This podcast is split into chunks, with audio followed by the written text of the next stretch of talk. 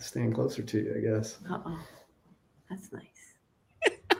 Hello, everybody. I am so sorry. Welcome to the world of technology. We are running five minutes late, but we're going to make up the time by having two exceptional guests. So you are now on CB Bowman Live, and today's topic is challenges of the C-suite. Welcome, everybody. And I'm just laughing hysterically at how things could go wrong with technology. Well, And I'm so thrilled that, that things are going so right, CB. We're all here right now. So we are so delighted that you're doing this program and, and we so appreciate the thought leadership that you show. So we're happy to be here and, and support your amazing community. Thank you. Thank you so much. Well, I, I don't want to make you nervous, but this could reach over 7,000 people on LinkedIn. Wonderful. Wonderful. we, we enjoy having them in the conversation. We'd love to talk to each and every one of them, and we'd be supremely disappointed if it were fewer, actually. So we're we're on uh, we're all on Zoom calls and Streamyard every day, and what a great way to connect with people you'd never necessarily get to meet in person. Absolutely. I think it's much stronger than standing on a stage and talking to zillions of people. You know, you don't get to really see what they're about, see their face expressions, see where they live, and really understand them. Yeah. So, listen, everyone, I just want to welcome again Bonita and Mark Thompson. They are extraordinary people. I am actually, because their resumes, their bios are so rich, I'm going to ask them to introduce each other. So, Okay. Thank you. Bonita, I'll introduce Mark first. That sounds like a plan. Mark has been uh, given the title of the number one, the world's number one CEO coach. He coaches CEOs and C-suite professionals all around the world, and recently 24 by 7 with COVID, um, because it's just been so much demand for C-suite coaching due to the pressures that people are under. Uh, Mark has, has also been a part of the Stanford, um, oh, Stanford. Um, what is the What? name of the institute? Uh, well, it's a university. That's a little thing across No. the bay. Uh, who went to Berkeley? So this just I can't shows. remember. as- I went to Berkeley. She went to Berkeley, and there's kind of a thing between the two universities. Think, What's that little school across the bay? And I, I get that. I know you're huge. And, and she, she studied under Janet Yellen, the Federal Reserve Chairman at Berkeley, University of California, Berkeley. So she's she's hot stuff, and I'm from the farm across the street. So. Uh, uh, uh, I love it. what is The the? Venture Lab. The Venture Lab. Thank you. Couldn't think of the name of it. we do ventures in Silicon Valley too. That happens here. Bonita and I are going to stick together because I'm going to be speaking at the alumni annual conference for, for Berkeley. So Oh, wonderful. Okay, all right. Wonderful. It's two against one, Mark. Well, it's more than that. You guys are so many orders of magnitude. They have parking spaces around University of California. Back when we used to convene at actual locations, you know, back in those Yes, days, back in the day. and they they have what it was like NL. and L, which stands for Nobel laureate. And that and you can only park in that parking place if you have a Nobel if you're a Nobel laureate. Are you serious? Yeah, no, no, they they have so many Nobel laureates, and that's one of the perks of getting that award. Is Is that you parking. Yeah. We don't pay them, but we can give them parking. you changed the world. You created world peace. You get keys for a Parking. parking space. I Yeah, right love yeah, that's really that's great cop. I'm going to work on that. Okay, Mark, you get to. Oh, wait, you didn't tell uh, Bonita. You didn't tell us about his past. How did he get to where he is? How did he get to where he is? Well, he has a background in journalism, and he has spent an entire career helping uh, corporations get the word out for to their investors regarding why their company is so powerful. Um, and he has spent the last 20 years coaching CEOs um, on multiples of issues, not just investor relations, but also in human resources and in staffing and multiple issues. So it was a natural transition to go from uh, looking at investor relations into coaching CEOs and C suite professionals. So, you know, we have to teach our friend, we have to not teach, we have to tease our friend Marshall Goldsmith uh, because are you infringing on Marshall's space, coaching all these C-suite people, Mark? Well, Marshall, actually, when I was uh, in the C-suite myself, um, and, which is actually also part of my past, which was uh, I was most recently the chief customer experience officer and then head of Schwab.com, which was really the first financial services online site that really took really got steam in the 90s and now has 3 trillion in customer assets. So I got to know Marshall during that time when he was helping us at Schwab and it, he introduced me to this idea that I could really have impact as a C-suite coach. And in fact, that's how we started working together was that I'm not infringing on the space, but in fact collaborating, which is going to be the theme of our conversation today, where there were two executives at Walgreens, the $130 billion retail company that needed to be groomed in a sense towards the CEO's job. They were in competition with each other for that job. That often happens at companies. And you couldn't have the same coach for both. So Marshall and I kept on meeting each other uh, in the C-suite where we were helping sometimes opposing executives uh, into the corner office, and then we started calling each other and said, "Well, we did this at Walgreens, we could do this at Pfizer, and we could do this at all these amazing, amazing companies." Uh, and so then Marshall is the one who anointed me number one CEO coach in the world. And uh, as a as a colleague, we call each other every day. We have the daily question process that we hold each other accountable for. So he's been a mentor, a friend, uh, a coach. Uh, we cohabit with each other. The two families uh, actually have a place together in New York City where we share our love for Broadway and for coaching and having impact on the C-suite. So uh, I will be talking to Marshall a little later today, and and he's such a great spiritual, I think, also leader for all of us in the MG 100, which is how you and I met, right? This is how we all met as a part of this great this great community. Bonita, uh, it comes to all this work. She was just rated the number five top educator in the world by the Global Gurus. Uh, she is uh, in the the uh, doctoral program at the University of Pennsylvania right now, where she's helping influence what we've learned now from her uh, academic chair right now. She's developing research around a whole new construct in research, in leadership, for the first time ever. Do you can you believe? And she'll talk about this. It's the first time there'll be any research on collaboration in the leadership literature. It exists in sales and other fields that she'll talk about. It's never been done before, Bonita, adding to the body of knowledge. And she was perfectly equipped to do this because her resume includes helping transform human resources departments since we met each other, what, 40 years ago. Uh, she has been able to contribute to the, the transformation at Bank of America. She was one of the first people to lead off a, new industry with biotechnology and starting Genentech, hiring the first 200 uh, bioscientists. She had the opportunity to transform the way we think about serving our employee workforces through the very first intranet that she was project leading at Levi Strauss. So you go through this uh, incredible 30 years of experience transforming human resources, you were either excited or terrified to see her come because she meant that they were going to engage in change. And that's where our two careers collided. I had the opportunity to graduate from communication and marketing and into the role of being a, an operating executive, running operations, getting to know boards of directors and, and high powered investors. And she had 30 years in human resources. So we wrote a uh, what, what became a New York Times bestselling book together for the first time 12 years ago called Admired, uh, talking about how you can really be admired, respected, and valued for the work that you do. Um, and CB, you're one of those people we admire most, and she's. Oh, thank you, thank you.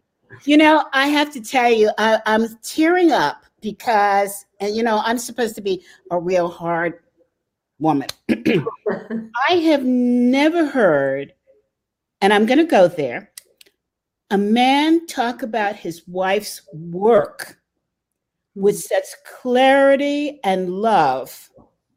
I am just, I'm tearing up because it's so needed and so appreciated. Hmm. And so I'm going to vote you second husband of the year. Mine is the Yay. Boy, was that Good the right answer? CB, I good thought, job. yeah, uh, you, you, you went from being so generous to us and that's a great segue there. So I think that was a double. good. Yeah, Yeah. You, you, you may not be a hard woman, but you are a badass. So great job in uh, stepping up in all the, the relationships that you have on the planet. well, I, I'm so I am so proud of Bonita's work, and and I think this is it is a time now to really be celebrating collaboration. And and one of the reasons why we show up today this way is the same reason we showed up together at the conference board earlier this year, and at, and we've been showing up all over the world from Abu Dhabi to um, Singapore. We've been doing co-presentations because we think it's supremely ironic to talk about working together and collaborating and helping people learn to become better teams in the C-suite, and then showing up there yes. waving our own flag as individuals. Well, I have to say, when I first reached out to you, Mark, to do this program, I was kind of nervous. I said, you know, he's he's a big shot. He might say no. Just ready yourself for this. And your response was, only if Bonita can join me. And I thought, oh my God, what a fabulous answer. And I went, um, I wasn't planning it that way. I was actually planning on having her separately, but this could be very cool. So let's go. Let's go. Let's do this. Let's Let's this. talk about collaboration together. Yeah, what does that actually look like? Yeah. So, listen, here's my standard question, and I want to do that, but I really want to spend time talking about Bonita's work because I think it's so important in many facets. Mm-hmm. So, let's start with what do you both see as the three highest challenges that people in the C suite have? Let you kick that off. She's going to let me kick that Yeah. off. Uh, Mm. Thanks, thanks for the encouragement and the permission at the same time for that. I am. I, I I see our work in our collaboration together as being uh, a person who goes deep with the research, and that collaboration really extends to her, helping to think about the new frameworks in which we can help the C-suite perform at its highest level. And so, in a sense, I'm like the clinical doctor, and she's the research physician who's really planning out the new breakthroughs in neuropsychology. She'll talk about some of that neuroscience today. And I'm every day applying it with the relationships that I have with boards and the C suite. And I'd say the three difficult, most difficult things are something that we talked about just even before this session, which is we've been dealing with, depending on how you want to count it, uh, what do we have? Two, three, five, 12 different pandemics. Five. that I'm going with five, with. but I think I'm almost up to six. Yeah, I was going to say.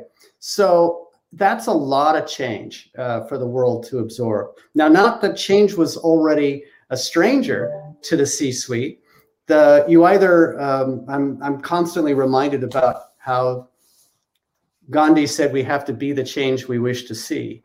Mhm. A lot of wonderful philosophical conversation about how change is the only ever-present uh, s- status that we have to deal with in our lives and in our work. And that happens really in an extreme way in the C suite, because what it means is that her or his job in the C suite, let's the chief executive, her days are numbered and his days are numbered. And I think we do forget, we think we're talking to power there, but we're actually talking to a person on a in a foot race uh, to manage and embrace at best change.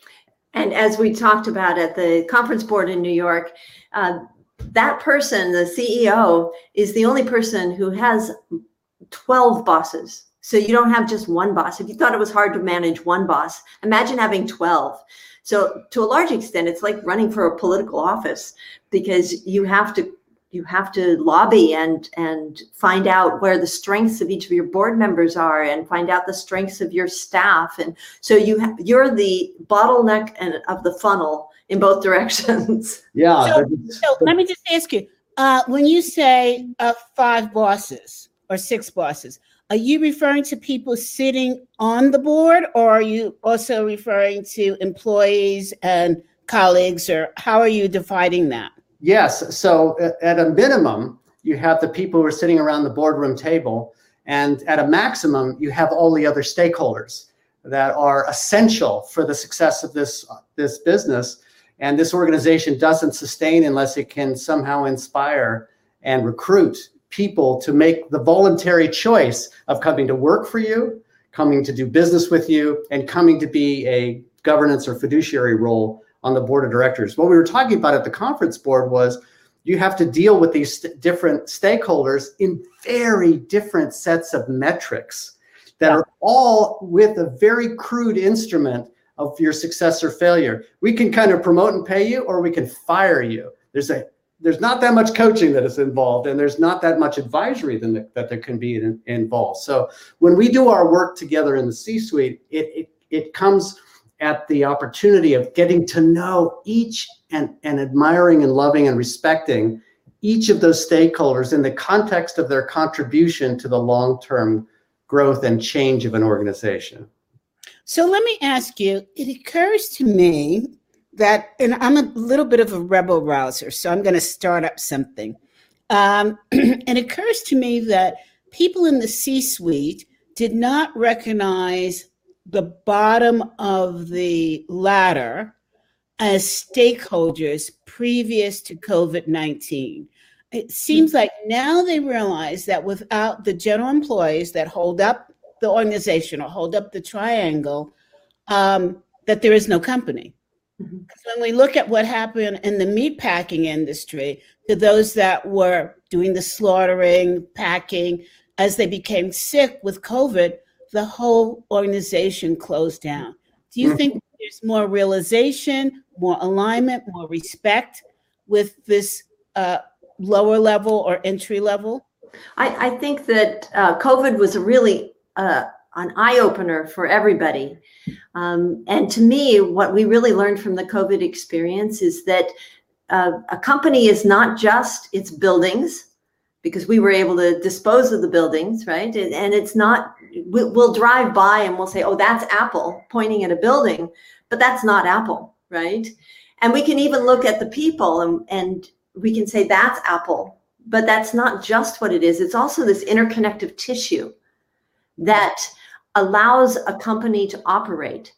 And that's what has been so hard for leaders to try and and grapple with. We haven't really um, explored that interconnective tissue because it's not just one person sitting in a bedroom at home who becomes the company, but it's the collection and it's the partnership of everybody in that company that becomes the company. And so, this thing that we can't see, we can't touch, we can't smell is really the essence of what the company is. And to me, I find it very interesting because that connective tissue is, are things like trust and respect and collaboration and cooperation and teamwork. The, that's the glue that keeps a company together. Can't see it, can't put it on a balance sheet. It has no monetary value, but it determines whether the company is profitable or not. Yeah. So, or even exists in COVID. Yeah, and I and I would just add, I think that is what is driven by a, a strong central core purpose. And so the distinction that you're describing about that they didn't get it before COVID, uh, COVID came along and they get it now, I'd say is very much what happened is that COVID, as Bonita said, provided a very, very profound and punishing shove uh, in evolution and the culture of these organizations and would make painfully transparent where there isn't that sense of shared common purpose that requires the integration and engagement of the frontline workers with the administration and with the customers. In other words, there wasn't a unified voice in the example that you're sharing, and it's it, it was a problem before, and there has been uh, it, it's been exposed in the past, but it's never been so so universally profound. I'd say there are many businesses that got that memo earlier, um, and many businesses that operate different. You know, our colleague Gary Ridge from WD-40, here he is just in you know the oil business, he gets the highest engagement scores from those very same employees, and he's selling oil. why is that? Because he's really been very much engaged all along in realizing he doesn't have a, a business if it weren't for exactly those people you're talking about who are serving customers and, and delivering a quality product. And that's where, you know, you didn't see about him in the headlines in a negative way because this is a I guess we'd say crises really cr- create the test and transparency. Mm-hmm. Um, you know, there's no place to hide, and that's that's not a bad thing, actually. So here's the question: If a company, we won't say which company, but let's say, and we're comparing large and small companies. Right. If you haven't created this interconnective interconnective tissue, yeah, um, and you haven't been able to engage previously, yeah, is there any hope in making a change now? I mean, have people just totally lost trust in organizations?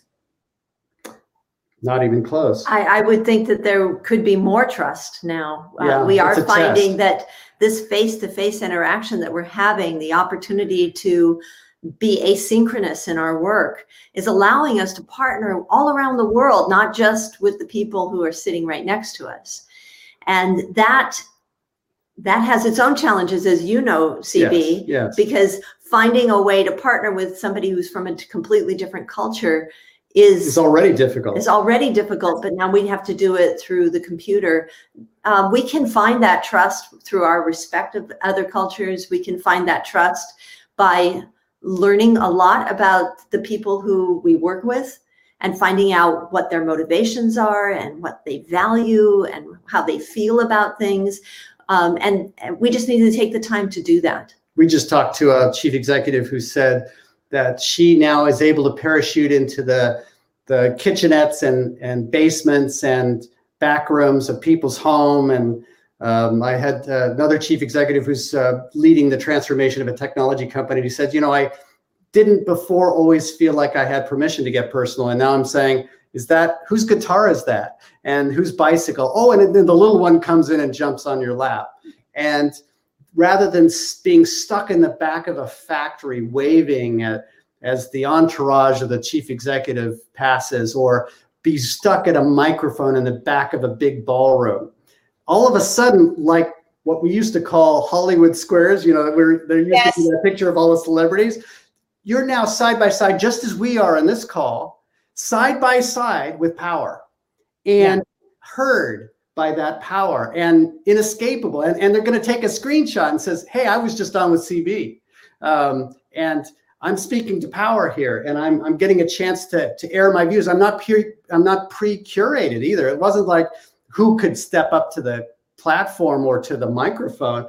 You're on Zoom, you're here, right? You're right there. So I'm not saying it's a replacement for the personal contact, but I will say that I will get a big shout, shout out for the for the executives who are willing to engage, they're able to do it with greater frequency and and in fact maybe even some greater intimacy because we're it's very equalizing. And and the other thing is, as a coach, I spend a lot of time trying to get people not to talk over each other.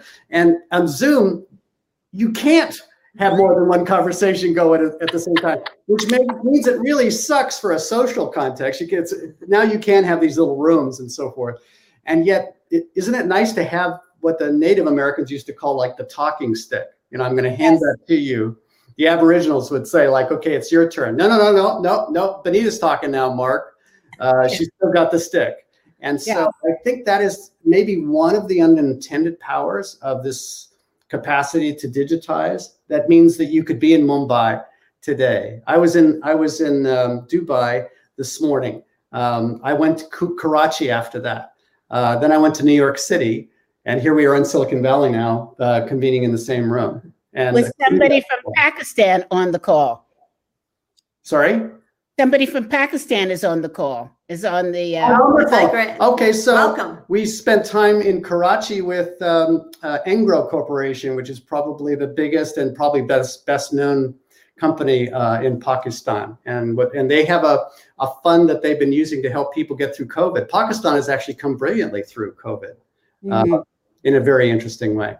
You know, it's interesting. I'm going to go back to um, executives feeling like they can't infringe on the um, on the person that they're talking to and really getting to know them from the inside out, mm-hmm. and how Zoom has allowed this connectiveness. Yes. People, you know, I have a little four-legged who's probably with his dad right now.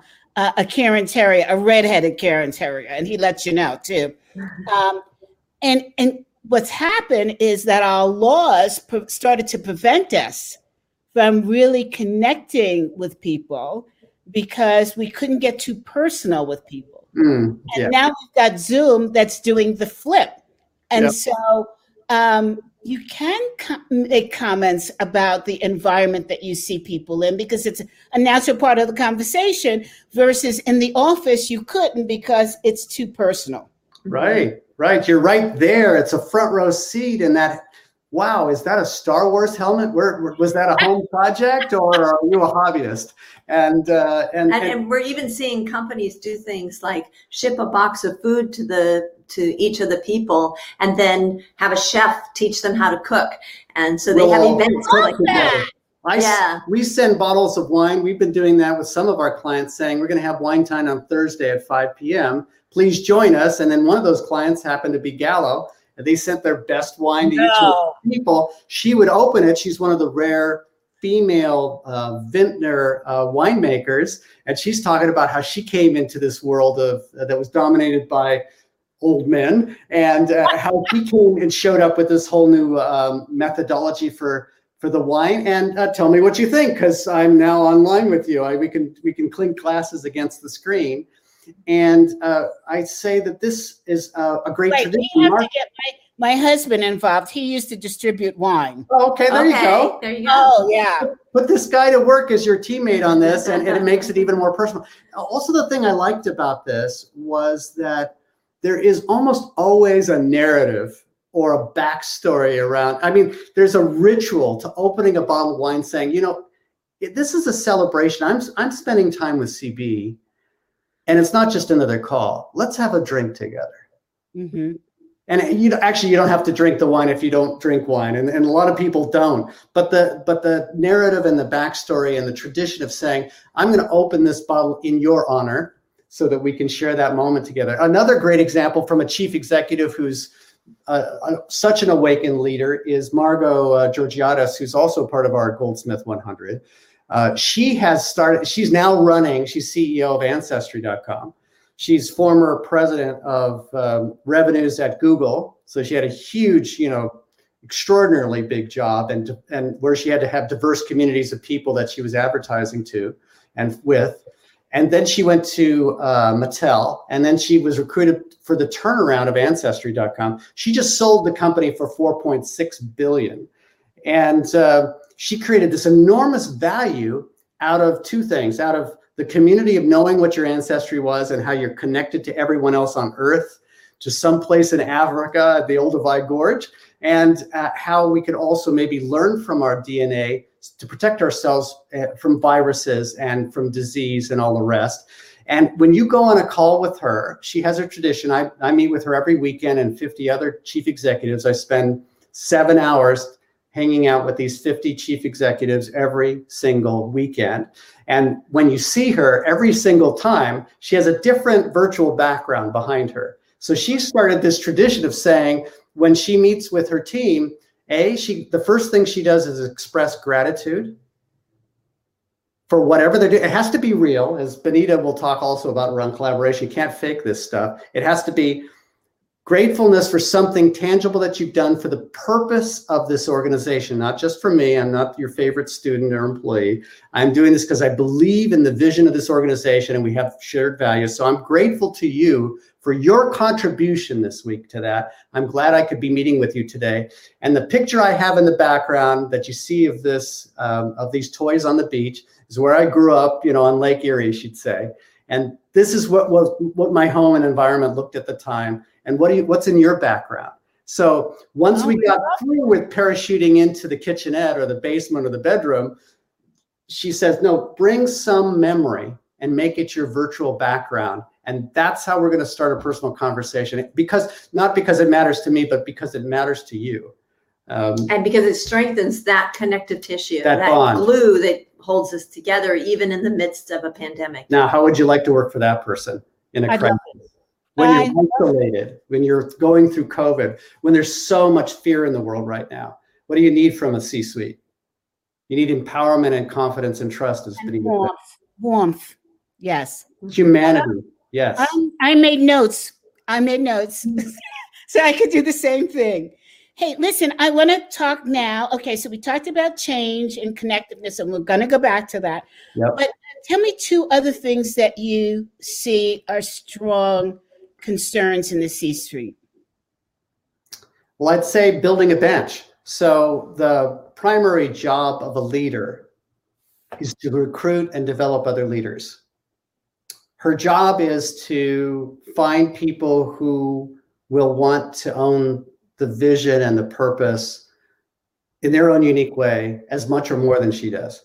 That the, the leader's job is to find a place where he can rally a team around out, outcomes because if you get big, and the only way to get big is through and with the work of other people. Um, Bonita and I are uh, very much interested in collaboration and teamwork. You should talk a little bit about how nobody does anything worthwhile alone. Um, Wait, and- wait, wait. I'm going to save that. We have one more challenge, and then we're going to go to Bonita. Okay, okay. so this idea of building that bench with a shared vision, uh, and some people call it succession planning. I call it building a bench because it really is about having people who share a vision but own it, and frankly are better at it than you are. Um, and I'd say the the other thing that is the biggest challenge right now is balancing regulatory requirements. You hinted at it earlier. You know, how personal can I really be with you, and still not cross the line in terms of being too personal or referring to the wrong set of personal traits that become very much a part of your DNA or a part of the way you culturally roll. Um, that that our job is not to to recruit and develop people who look or sound like me. The the job is because then why do why do I need other people on the team? Actually, Yeah. what I Yeah. need is a choir of voices, and I I it was my birthday yesterday, and uh, and a year ago, Birthday. thank you. Two years ago, um, on my birthday, Bonita and I were presenting at Harvard with uh, Carol Kauffman at the at her Institute of Coaching, and she brought in an extraordinary author and thought leader. His books are a must, must read, and she. Uh, uh, she both of the both of them work together. It's a husband wife team as well. Uh, you know, she, she, she knows with depth. He knows how to present with with uh, with character. He's um, conductor of the Boston Philharmonic. His name is Benjamin Zander. And uh, Benjamin Zanders was there. Uh, actually, they were there as a team. And he was explaining to the group how to sing happy birthday to somebody that you care about and that you want to energize. And he had everybody sing it the normal way first. Uh, and then, after talking about what a conductor does, which is really tap into the fact that the conductor isn't the expert in each instrument that's played in the orchestra. That each fact, he might not even know how to play that instrument. the instruments in the orchestra. In other words, uh, a conductor doesn't play the tuba in most cases. A conductor, you know, she she plays the piano really well, is great at composition, knows the role and the impact of every instrument, and wants to draw the best in in his or her work in every context in the orchestra, Mhm. and isn't making all the decisions because it really can be up to the maybe the first chair in the violin section, and she's making a decision about what expressive needs in, in that particular sonata. Mhm. So you're looking for the, the this full out creative input, everybody playing full out around a common purpose. In this case, is to express Beethoven, let's say, and to do that with great emotion or artistry. And she or he, the conductor, is trying to pull it all together and herd these cats uh, who are performing at such a high level. That's the role of the chief executive. And that's what I mean when I say diverse points of view, because the oboe doesn't sound like the trumpet, and it's not supposed to. Yeah. Yeah. It sounded like the trumpet, the whole thing would be Then we wouldn't need the orchestra. Yeah, We wouldn't need the exactly. You know, we forget we forget the components of music Yes. that make us all relaxed and happy, but we forget that it's based upon different things coming together. Collaboration of experts coming Yeah. together to create this extraordinary sound, which is greater and more profound than any of the individuals. Absolutely. The so that's- overtone. That is a perfect lead in to Yeah. Bonita's work on collaboration. How do you like that setup, Bonita? I love that setup because the orchestra is a great analogy of what we're striving for is bringing out the best in every single person on the team and that every person on the team benefits from a great performance. Oh, that's a great point. And that's a main feature in in trying to find collaborative leadership is It's not that a zero sum game. It's not we do it at your expense. It's not because I get to do the shot and you can't do a shot. Right. It's that we all benefit from you being the best tuba player and me being the best oboe player. That's when the entire team succeeds.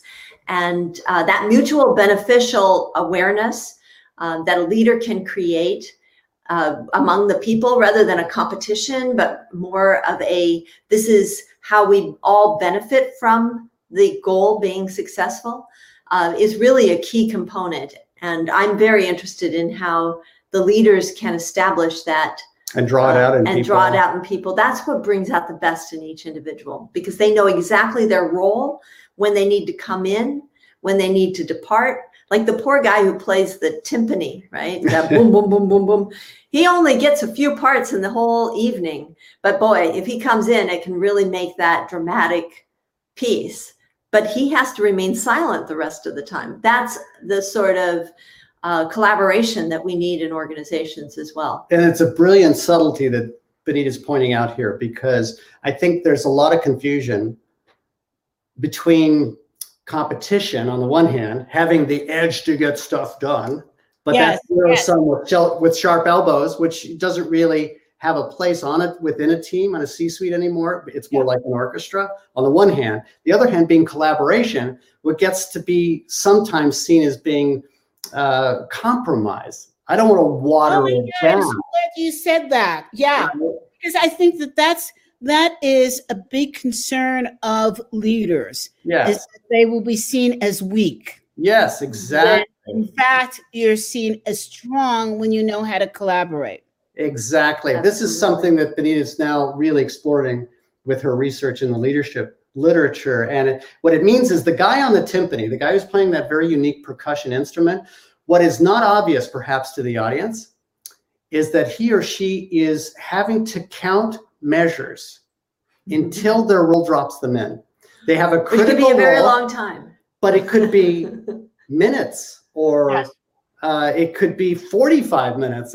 But if they aren't ready at that moment to be the singular voice or, or an additive voice at that time, they have to pay attention. They have to be bought in. They have to believe in the in the concerto and and, Yes. and their role in it. And so our, our roles are different, but they're not the same. As I guess what I'm saying is that it's not a zero sum game, nor is it a, a, a lack of edge because you still have to be at that moment ready to play full out and, uh, Yeah, and yeah. have your voice heard.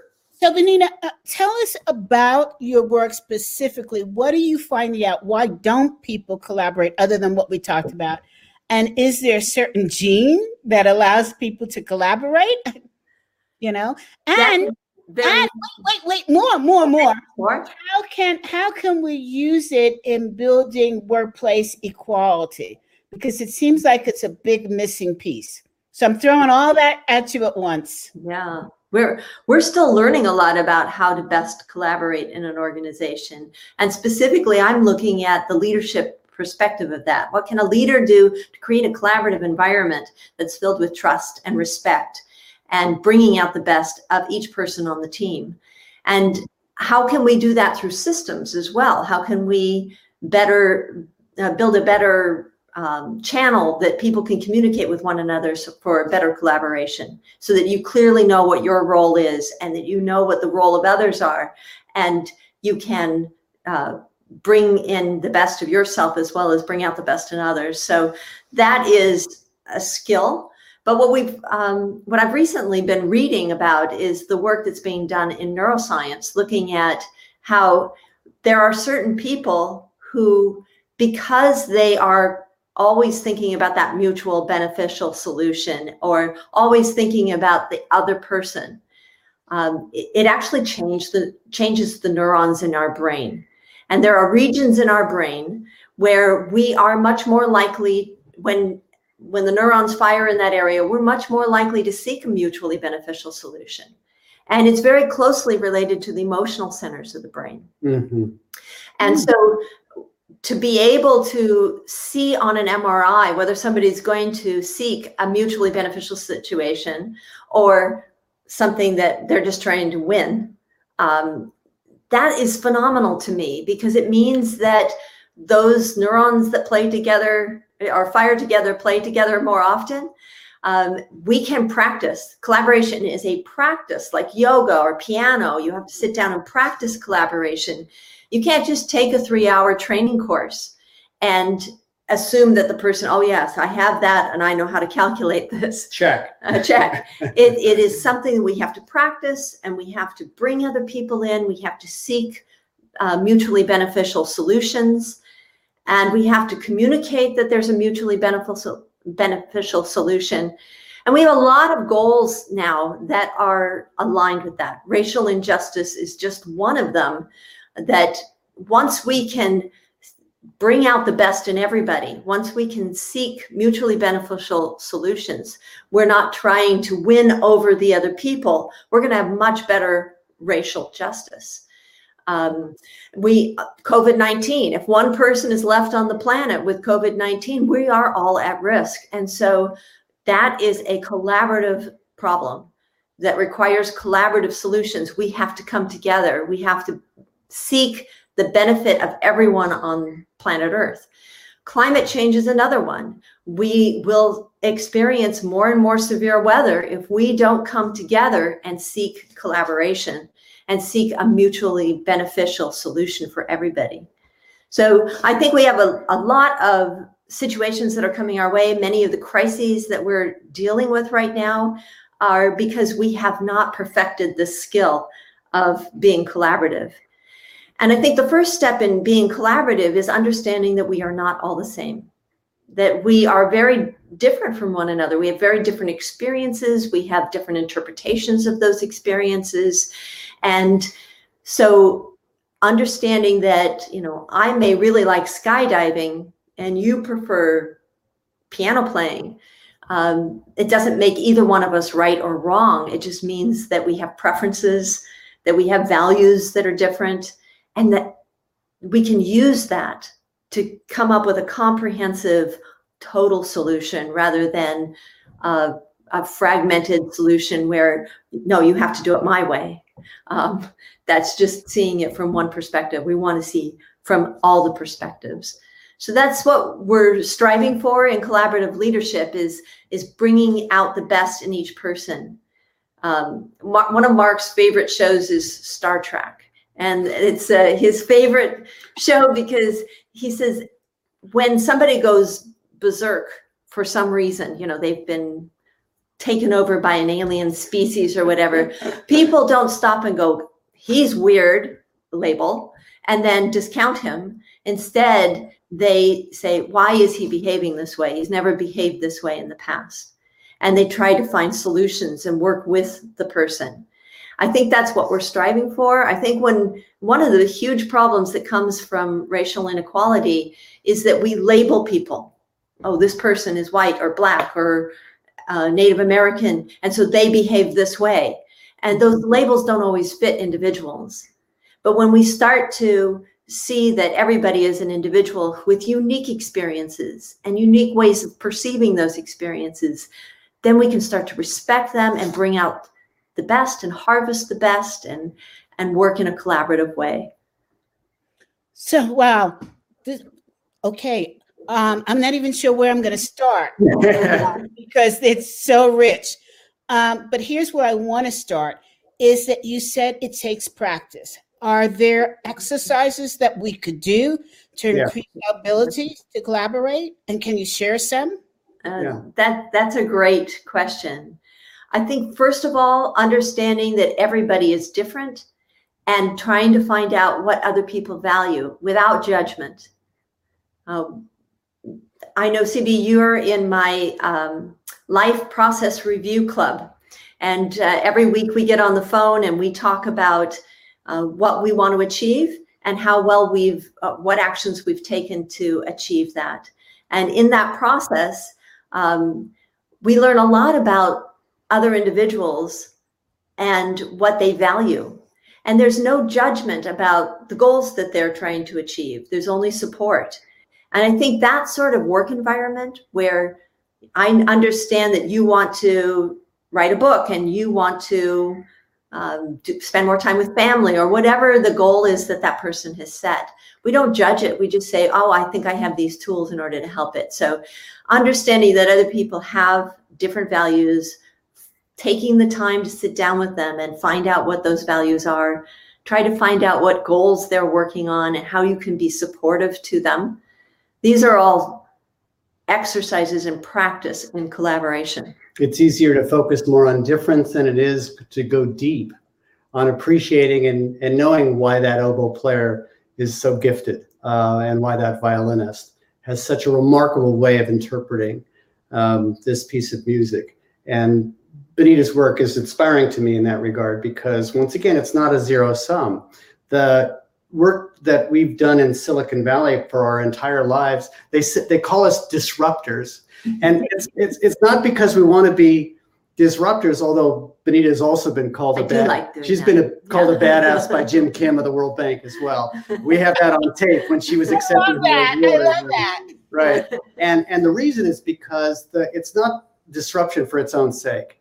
It's to say we all have very deeply embedded preconceived notions about ourselves and others.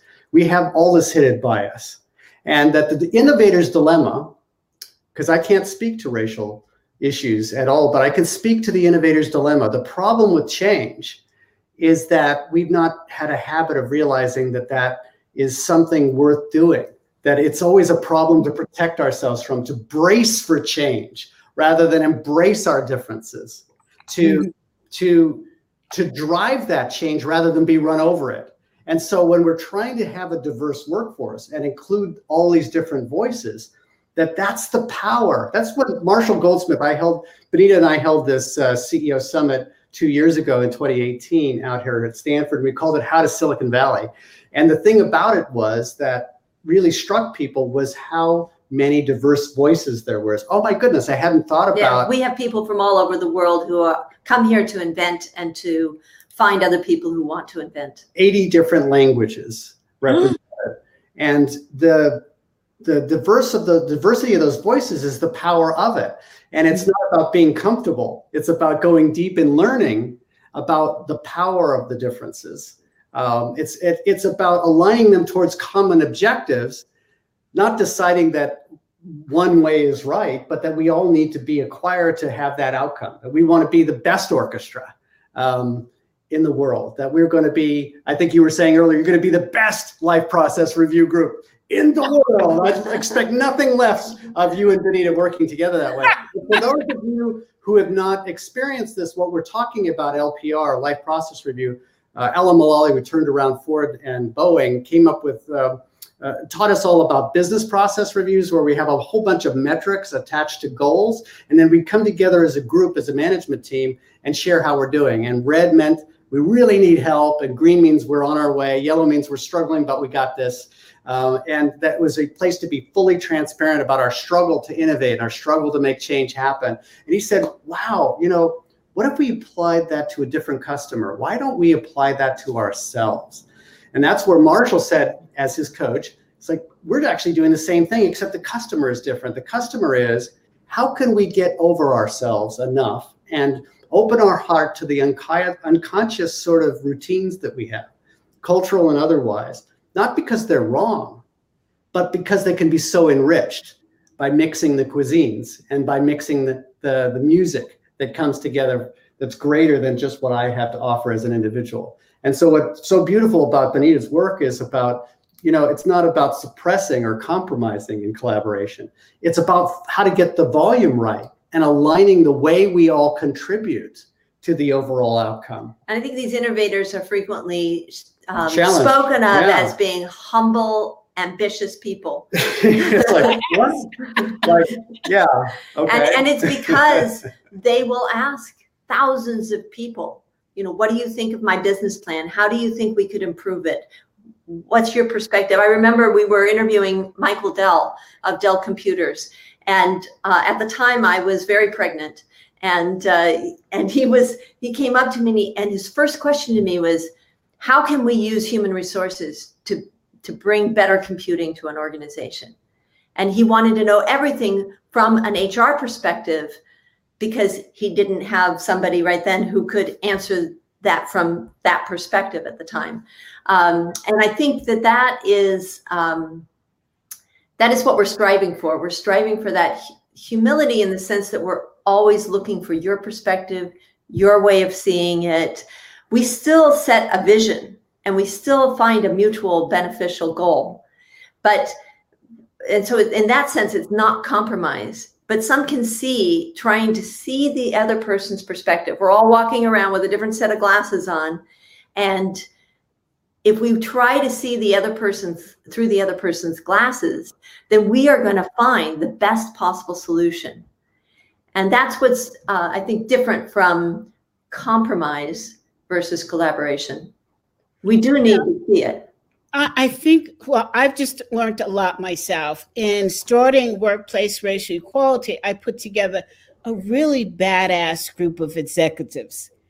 And, you know, each we meet every other week and i say to myself oh my god i don't want to do this my my way of being is to jump first and then figure out where i'm going to land and they're going into process and procedure and i'm thinking why did i put together this group of people but you're right you have to stop and listen because it can take you to greater places right are, but it is so hard because it's your own sense of timing that is thrown off. Your yeah. ego is attached to a lot of it. Put that aside. Yeah. Yeah. yeah. and it's it's frankly hell. But at the same time, I have learned so much. I'm so grateful to these men and women who've taken time out from their insane schedules to support the goal of the organization. And through that, um, understanding details of the process, they're def- also defining roles. CB, you're going to do this. Bonita, you're going to do that. Mark, you're going to do this. And in that definition, we can all be better players because now I can find, you know, I'm going to put full in on what my role is because I know CB is going to hold up her part and I'm going to hold up mine. I'm not going to let the team down that is where people can bring that ego back in is um, really yeah. fulfilling their own role if we I'm don't do that process I'm, I'm going to let you guys coach me well we've never done coaching before so that'll be great it, will be a great experience being able to learn coach the coach? Coach the coach? Absolutely. I love it. Now you also said Bonita, the ability to bring others in and how oh god we only have two more minutes. And this is so fascinating. So i guess you'll both just have to come back. I mean yeah, right. me. Yeah. Uh, but i want to get in bring others in how do you do that what do you mean by that well that's individual each individual you bring in in a different way right because it's a process of finding out what they really care about, what really motivates them, what they value, how they feel. Um, and then you can sell them on the mutual goal. Mm-hmm. If you don't take the time, you know, if you have, we've all had that salesperson, they just talk, talk, talk, talk, talk. Yes. And they are the best thing since cream cheese and they can do anything, anywhere, anytime. And you kind of walk away going, gotta go, have another call. Um, but if a salesperson comes up to you and says, I really want to know about your needs, what you are looking for, what you want to attain, um, then we can describe what it is and they can give us a specific solution to our problem. We're much more likely to, to go recruited. with that person. That's called collaborative selling. And that's mm-hmm. the process through which the customer and the salesperson define and come up with a solution to the customer's problem. And it's not just, I'm the best thing since cream cheese. It's no, this is the problem we're trying to solve. And here's the different ways I think we can go about solving it. Which would you prefer? Getting input. And collaboration is a process. It's defined in the literature as a process. and it's an iterative process. So we start out thinking this is the goal, and then by working together and redefining roles, maybe You we learn. change the goal, Yep. maybe we change the roles. So we mm-hmm. are able to adapt and we're flexible. And that's, it's just like a bridge. If you make a bridge very strong, it will break in the next windstorm. If you build flexibility into the bridge ah. and the ability to adapt with the wind, that's when you have the, the bridge that lasts 500 years. Mm-hmm. So I think that's um, also true in leadership. We want to build those bridges because people change too. Particularly, we're seeing that through COVID. I think initially everybody was, I'm going to save the day, I'm going to find a way to, and now people are starting to really um, find the stress of the monotony and they're finding it difficult to build that connective tissue in organizations. Um, so I think uh, we all need to to look right now and support one another and find the roles and define it and be more flexible. Bonita and I, Bonita and I met uh, Nelson Mandela on his last trip uh, to Europe uh, at the turn of the century. We were writing a book called Success Built to Last. It was the sequel to Built to Last about organizations, and we were taking a look at individual leadership. And Bonita and I conducted interviews with with world leaders and met Nelson Mandela. He he should have been the most angry man in Africa, and yet what did he do? He he rallied white and black, young and old, rich and poor, around a bigger dream that we could all play a role in and needed to play a role in. And who but he could transcend um, all of the horrible years of humiliation and pain to show us the way and make examples of the people of every background to our unique role in the solution, just the way Bonita was describing. And I, I think this is what we see in leaders who are built for crisis and built for change. And and uh, we're just so thrilled that you hosted us today with all these amazing change agents who are being broadcast in on on live stream. We're so happy to be a part of your conversation with the world. Well, I, I'm looking forward so much to bring you back. And I just want to tell you that you received a wonderful compliment um, from Chris Simmons. And Chris says, I was skeptical, but they are really good. And Chris really tells it like it is. He is the former head of DNI for PwC. And um, Thank, Thank you. Chris. you. his own consulting firm. And we've spoken together at a few conferences. Oh, And amazing person. Well, we're So- honored. We're honored. It means a lot coming from all of you. Yes, yes. Um, thank you, audience. Thank you, Bonita and Mark, for such inspiring and heartfelt and fun interview. And I am so much looking forward to both of you coming back. And I look forward to building an even stronger relationship with both of you. We Thank feel you. we feel We look forward to that. Thank you. And to the audience, this has been CB Bowman live. We'll see you next week. Bye now. Bye. Thanks.